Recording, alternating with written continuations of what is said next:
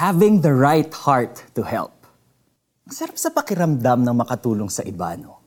Sa totoo lang, mas masarap pa to sa pakiramdam ng ikaw ang matulungan. There's a sense of fulfillment in helping others. Ibang klase ang joy. This explains kung bakit marami ang nagvo-volunteer, nagdo-donate, at nagbibigay sa mga nangangailangan. Pero ang tanong, tama ba ang puso natin sa tuwing tumutulong tayo at nagbibigay? In today's verse, nilinaw ni Matthew ang tamang panuntunan sa pagtulong. Helping others can be a selfless act, but can also be a selfish one when done with the wrong motive. May babala sa paggawa ng tulong para lang maipagmalaki ito o maipamalita sa iba. Minsan kasi, nagiging paraan ang pagtulong para makilala o mapansin tayo. We want to hear others say to us, ang bait mo naman. Kung tayo ay magbibigay ng tulong, we should do it with the right heart. Like what prompted Jesus to love the whole world.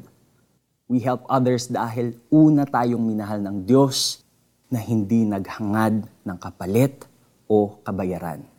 Hindi natin kailangan ng papuri ng tao. So don't worry about not getting any credit after helping dahil nakikita naman ng Panginoon ang laman ng ating puso.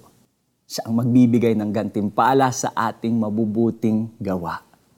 Sabi nga sa Kawikaan 1917, parang pagpapautang kay Yahweh ang pagtulong sa mahirap.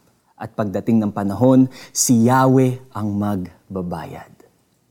When we help others to glorify Jesus, our love and knowledge of our Lord will deepen all the more.